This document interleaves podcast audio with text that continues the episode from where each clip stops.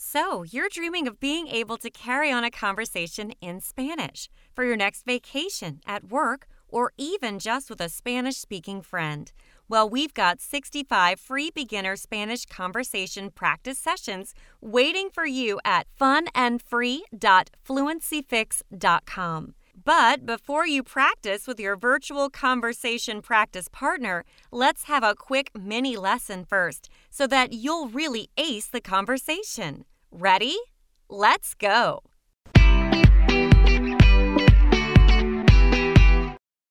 Now, here's your teacher, Manuel, to explain a few things you'll need to know before you practice the conversation with your virtual practice partner. Hello and welcome to Beginner Spanish Lesson 7, asking about products in a store. My name is Manuel and in this lesson you will learn some useful phrases in Spanish for when you need to ask about products in a store. During your first trip to a Spanish speaking country, you may want to visit a grocery store in order to buy something you want, but since it's a place you've never been before, you may have no idea where to get the product that you want, and so you will probably need to ask someone where to find this product. For this reason, today we'll be practicing the way to ask about products in a store in the Spanish language. Let's start. In this conversation, the context is a tourist who is looking for protein drinks in a store, but they have no idea where to find this drink in the store, so he asks the store clerk the following question. Disculpe, ¿tienen algunas bebidas de proteínas? Disculpe, ¿tienen algunas bebidas de proteína? Disculpe, ¿tienen algunas bebidas de proteínas? This question is the Spanish equivalent of Excuse me, do you carry any protein drinks? Let's review some grammatical aspects of this question. The question starts with the expression disculpe. As previously mentioned, disculpe is an expression used when you have a question for someone who is otherwise occupied. In other words, it is used to get someone's attention. It is the Spanish equivalent of saying, may I interrupt you? or excuse me. Then we have the verb tienen, which is the second person plural present tense conjugation of the verb tener, which means to have. Now, tienen means you have in a statement, but since we are using it in a question, it changes its meaning accordingly. In a question, tienen becomes do you have? Again, the conjugation of this verb may result a little bit confusing, so let's review all the conjugations of this verb in the present tense. First, as mentioned before, there are different subject pronouns you must remember to conjugate a verb. These are yo, I, tú, you, él, ella, usted, he, she, it, nosotros, nosotras, we, vosotros, vosotras, plural you, and ellos, ellas, ustedes, they, formal you all. Now, this is how we conjugate the verb tener or to have in the present tense. Yo tengo, I have. Yo tengo. Tú tienes. You have. Tú tienes. Él, ella, usted tiene. He, she has. Él, ella, usted tiene. Nosotros tenemos. We have. Nosotros tenemos.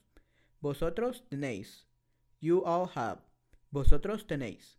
Ellos, ellas, ustedes tienen. They, formal you all, have. Ellos, ellas, ustedes tienen. Now, back to the conversation. After the second person plural present tense conjugation of the verb tener, tienen, or do you have, we have the indefinite determiner algunas. This is the plural feminine form of alguno, and it may refer to people or things. Algunas is the Spanish equivalent of some, but since we're using it in a question, its meaning changes accordingly. In a question, it becomes any. Thus, together as a set phrase, tienen algunas is the same as saying, do you have any?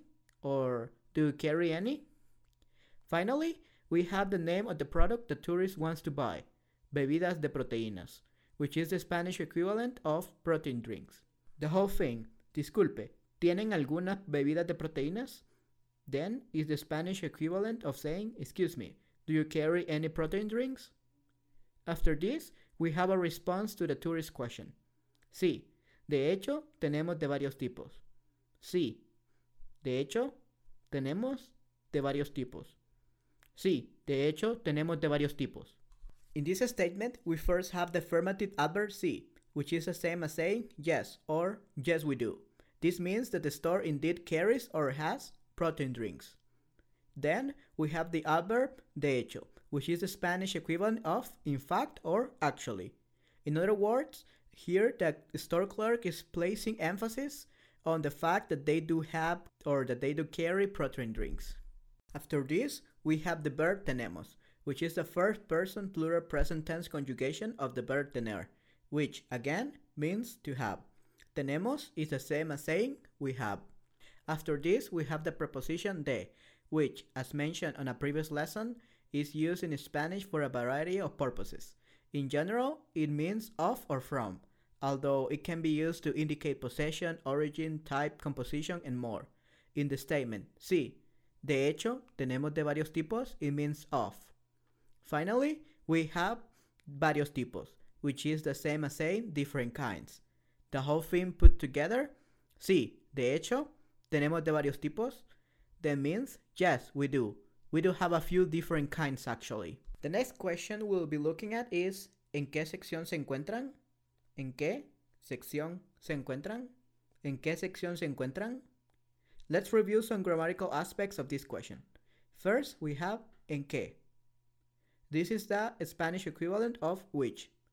Then we have the noun sección, which means section. After this, we have se, which is a reflexive pronoun that means they. Finally, we have the verb encuentran. This is the third person plural conjugation of the verb encontrar, which means to find. Now, encuentran usually means they find in a statement, but in this question it changed its meaning due to the reflexive pronoun se. Together, se encuentran in this question means are they in? The whole question, ¿en qué sección se encuentran? Then means which section are they in? The store clerk then responds to this question by saying, en el pasillo 5, en el pasillo 5, en el pasillo 5. En means in, en pasillo means aisle. So en el pasillo 5 means in aisle 5, or it can also mean right down aisle 5. Finally, the tourist thanks their helper by saying muchas gracias, which is the same thing as saying thank you in English. Alright, this was the key vocabulary and grammar you needed to know to ask about products in a store in Spanish. Now you can have fun practicing this conversation. See you next time for Beginner Spanish Lesson 8. Now you're ready to practice this conversation with your virtual conversation practice partner. Just click Beginner Spanish at funandfree.fluencyfix.com. Have fun!